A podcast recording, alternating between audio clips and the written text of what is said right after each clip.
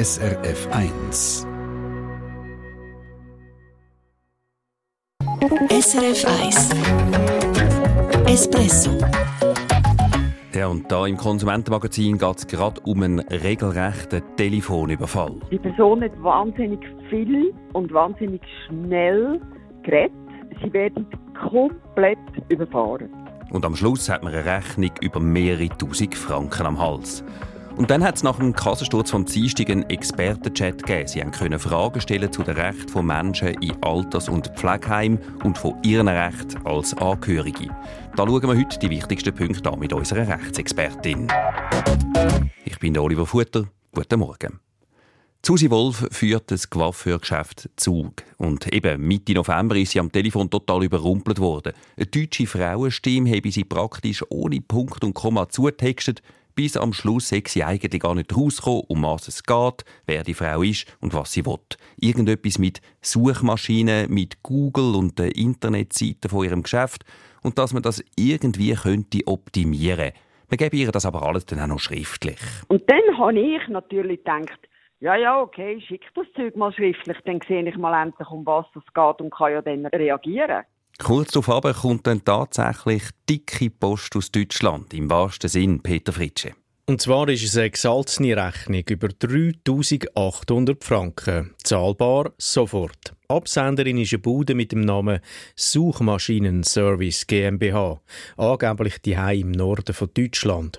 Und als Susi Wolf die Post auftut, realisiert sie, dass man sie über den Tisch gezogen hat. Mir hat es den Magen umgedreht. Muss ich ganz ehrlich sagen. Ich habe zuerst einmal einen Wutanfall bekommen, eben, dass mich das überhaupt verwünscht hat. Zweitens, dass so etwas überhaupt möglich ist, dass das überhaupt Menschen möglich ist, dass man einfach am Telefon kann jemanden überfallen und sagen, sie müssen jetzt ja oder nein sagen und am Schluss haben sie einen Vertrag und eine Rechnung im Haus. Immerhin, jetzt weiss Susi Wolf endlich, um was es dort überhaupt gegangen ist. Angeblich hat sie während dem Telefon eine neue Internetseite für ihr Coiffeurgeschäft bestellt. Bierenweich, findet unsere Hörerin, sie habe ja schon eine Homepage. Aber tatsächlich sei sie auch so lange in der Leitung geblieben, weil sie immer gedacht habe, das Ganze habe vielleicht etwas mit ihrer Seite zu tun. Mitgeliefert haben die Suchmaschinenfritze dann auch noch einen Vorschlag, wie der neue Webauftritt soll aussehen soll. Wir haben ihn uns angeschaut. Es ist ein schlechter Witz. Ein bisschen Text rauskopiert von der heutigen Homepage. Oben drüber ein Foto vom Team. Alle lustig verkleidet. Es ist ein Fasnachtsbild, das von Instagram überzogen hat. Susi Wolf hat darum gerade Stand der Bede den komischen Vertrag wieder gekündigt. Schriftlich und gerade doppelt.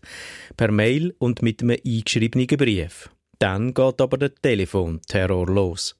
Wir sind bombardiert worden mit Telefonanrufen. Und am Schluss war es so, dass wir innerhalb von einer Stunde dreimal einen Anruf hatten und dann haben wir die Nummern blockiert. Daraufhin machen sie mit einer Mahnung Druck. Die Forderung steigt auf rund viertausend Franken. Die Absicht ist klar. Man will unsere Hörerin einschüchtern und sie dazu bringen, dass sie die Rechnung zahlt. Aber da beisst es bei der Susi Wolf auf Granit. Weil ich finde das so etwas Fieses, so etwas zu machen. Und ich wollte einfach denen nicht einfach sagen, ja gut, ich bin reingelangt, da habt ihr mein Geld. Sie bleibt also hart. Und wo sie die Geschichte herumverzählt, erfährt sie, sie ist nicht die Einzige, die man so überrumpelt hat. Im Internet kursieren schon diverse Warnungen vor dieser Firma. Und es trifft auch Leute aus ihrem Umfeld. Ihre Kollegin Lara Zwissig zum Beispiel. Auch sie hat ein Coiffeurgeschäft im Kanton Zug und auch sie hat sich zuerst gewehrt gegen die Rechnung. So hat sie den Preis immerhin noch ein bisschen runterdrücken können. Am Ende habe ich ihnen aber leider gleich zweitausendfünfhundert Franken gezahlt, erzählt uns Lara Zwissig. Es ist einem peinlich, dass man reingelegt worden ist und man will so schnell wie möglich vom Tisch haben. Es war mir wirklich wie ein bisschen peinlich gewesen, dass mir das jetzt passiert ist. Weil ich bin sonst so vorsichtig, auch mit Telefongesprächen, auch daheim, mit Telefonanrufen, hänge ich eigentlich immer gerade auf. Und sagen, nein, ich bin nicht bereit, aber die haben das so raffiniert gemacht. Und leider geht die Rechnung für die dubiosen Telefonverkäufer immer wieder auf, sagt der Roland Rupp. Er ist der Präsident vom Schweizerischen K M U-Verband. Von dieser Suchmaschinenbude hat er bis jetzt zwar noch nichts gehört, er kennt aber einen Haufen ähnliche Geschichten. Und viele von den betroffenen K M U knicken ein, wenn die andere Seite sogar mit einem Anwalt droht oder mit einer Betreibung. In den wenigsten Fällen kommen die Firmen auch wirklich durch. In vielen Fällen ist es aber einfach so, dass K M U Angst haben, dass sie betrieben werden, obwohl eigentlich bei einer Betreibung, die nicht gerechtfertigt ist, wieder eine Löschung möglich ist. Und wenn tatsächlich eine Betreibung ins Haus flattern sollte, kann man ja Rechtsvorschlag machen. Und dann kommt die andere Seite in Zugzwang. Dann muss nämlich sie hieb- und stichfest beweisen, dass ein Vertrag zustande gekommen ist. Und spätestens dann ziehen die Schluffe den Schwanz ein. Darum ist der Tipp vom K M U-Verband, so Rechnungen und Mahnungen kurz und schnurz schriftlich bestreiten und keinen Fall zahlen, weil wenn man ja weiss, wie der Rechtsweg nachher ist, macht das überhaupt keinen Sinn. Unsere Hörerin Susi Wolf hat also im Prinzip alles richtig gemacht. Und mir hat natürlich der Suchmaschinen Service GmbH auch noch ein paar kritische Fragen geschickt zu unseren Fällen und zu ihrer Masche, mehrfach per Mail, und wir haben es auch per Telefon probiert. Zurückgekommen ist bis jetzt nichts. Na, hoffen wir gleich, dass unsere Hörerin ab jetzt Ruhe hat vor dieser Bude. Und Ihnen ist beim Hören vielleicht in den Sinn gekommen, es gibt doch ein Widerrufsrecht. Also bis zwei Wochen lang darf man einen Vertrag, der einem am Telefon oder an den Haustüren aufgehalten worden ist, auch wieder künden. Stimmt, sagt unsere Rechtsexpertin Raffaella Reichlin, aber das Recht gilt eben nur für Verträge mit Privatpersonen. Bei Geschäftsverträgen, wie in diesem Fall, gelte das Widerrufsrecht nicht, sagt die Rechtsexpertin. Trotzdem würde ein Vertrag, der so fragwürdig zustande kommt, vor einem Gericht wahrscheinlich nicht durchkommen. Damit ein Vertrag zustande kommt, müssen die Vertragspartien sich einig sein in den wesentlichen Vertragspunkten. Und die wesentlichen Vertragspunkte sind zum Beispiel die Leistung, die muss erbracht werden muss, und der Preis. Und darüber muss man sich eben einig sein. Und ohne Einigkeit über diese Punkte kommt grundsätzlich kein Vertrag zustande. Kleine und grössere Unternehmen haben also auch ohne das Widerrufsrecht gute Karten, wenn es Herd auf Herd gehen und eben einmal ja nicht zahlen.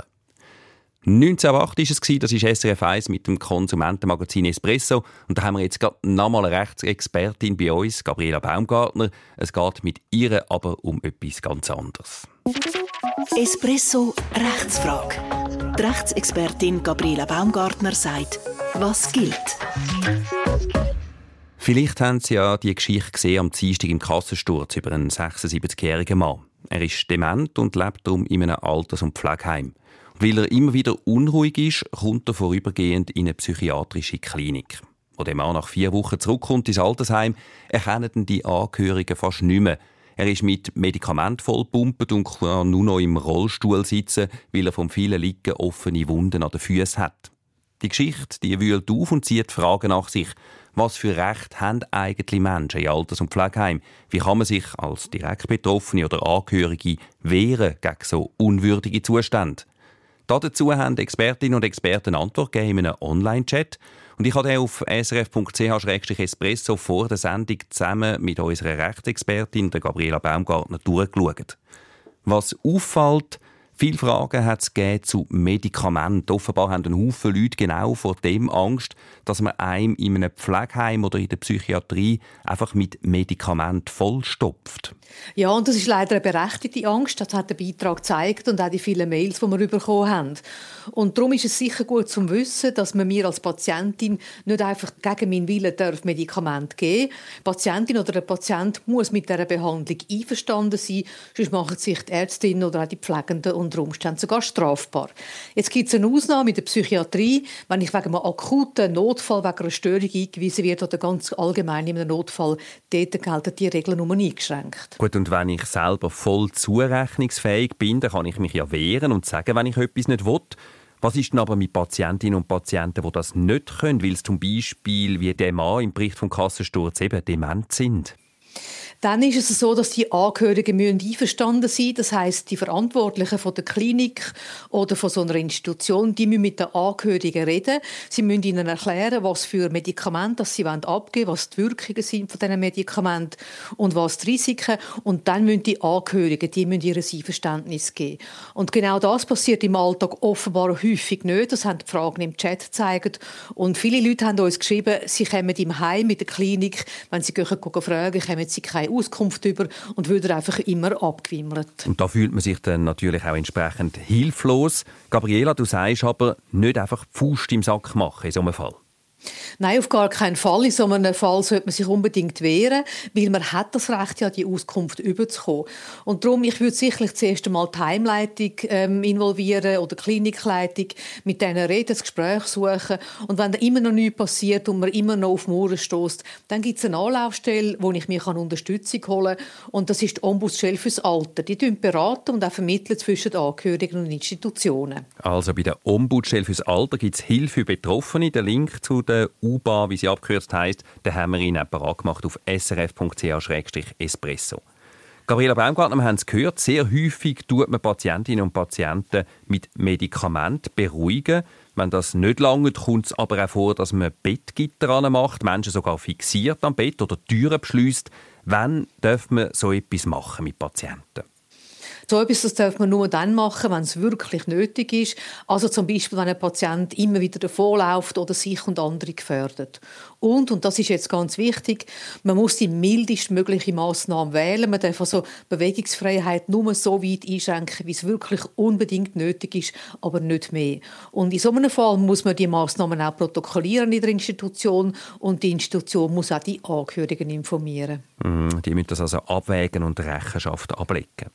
Jetzt ist genau. mir ein Mail im Chat aufgefallen, da beschreibt jemand unglaubliche Zustände in einem Pflegeheim. Die Großmutter, die dort wohnt, die wirklich verwahrlost, sie hat nicht gewaschen, die Fingernägel nicht geschnitten, sie schmücke. Und wenn man nachfrage, dann gäbe es keine richtigen Antworten. Da müssen wir jetzt in diesem Fall mal zuerst mit der Heimleitung reden. Das auf alle Fälle. Und wenn das nichts bringt, gibt es zwei Möglichkeiten. Die eine habe ich schon gesagt, man kann sich an die Ombudsstelle fürs Alter wenden. Die tun einen beraten und auch intervenieren. Oder man kann zu den Kindes- und Erwachsenenschutzbehörde gehen und dort eine sogenannte Gefährdungsmeldung machen. Und dann muss die Behörde diesen Vorwurf nachgehen. Sie muss kontrollieren, was genau mit dem Heim passiert und ob es dieser Person gut geht. Die Fragen in unserem Expertenchat die zeigen auch, viele Leute machen sich Gedanken darüber, wie sie selber vorsorgen können, dass es ihnen mal nicht so geht, dass sie zum Beispiel keine Psychopharmaka müssen schlucken. Was kann man diesen Leuten raten? Also solange ich selber urteilsfähig bin und mich mitteilen kann, dürfen wir ohne mein Einverständnis ja gar kein Medikament geben. Wenn ich mich jetzt aber nicht mehr mitteilen kann, dann müssen meine Angehörigen sagen, ob sie mit einer Behandlung, ob sie mit Medikamenten einverstanden sind. Und da ist es halt gut, wenn man mit seinen Angehörigen über das Thema redet und wenn man auch eine Patientenverfügung hat, wo drin steht, was ich will und was ich in so einem Fall nicht will. Informationen von unserer Rechtsexpertin. Wenn das man jemanden in die Psychiatrie einweisen darf und wie das genau läuft mit dem Medikament, dazu gibt es einen ausführlichen Online-Artikel auf s r f punkt c h slash espresso und dort finden Sie auch das Chatprotokoll mit den Antworten der Expertinnen und Experten und die Adresse der Ombudsstelle fürs Alter. S R F eins Espresso. Eine Sendung von S R F eins. Mehr Informationen und Podcasts auf s r f eins punkt c h.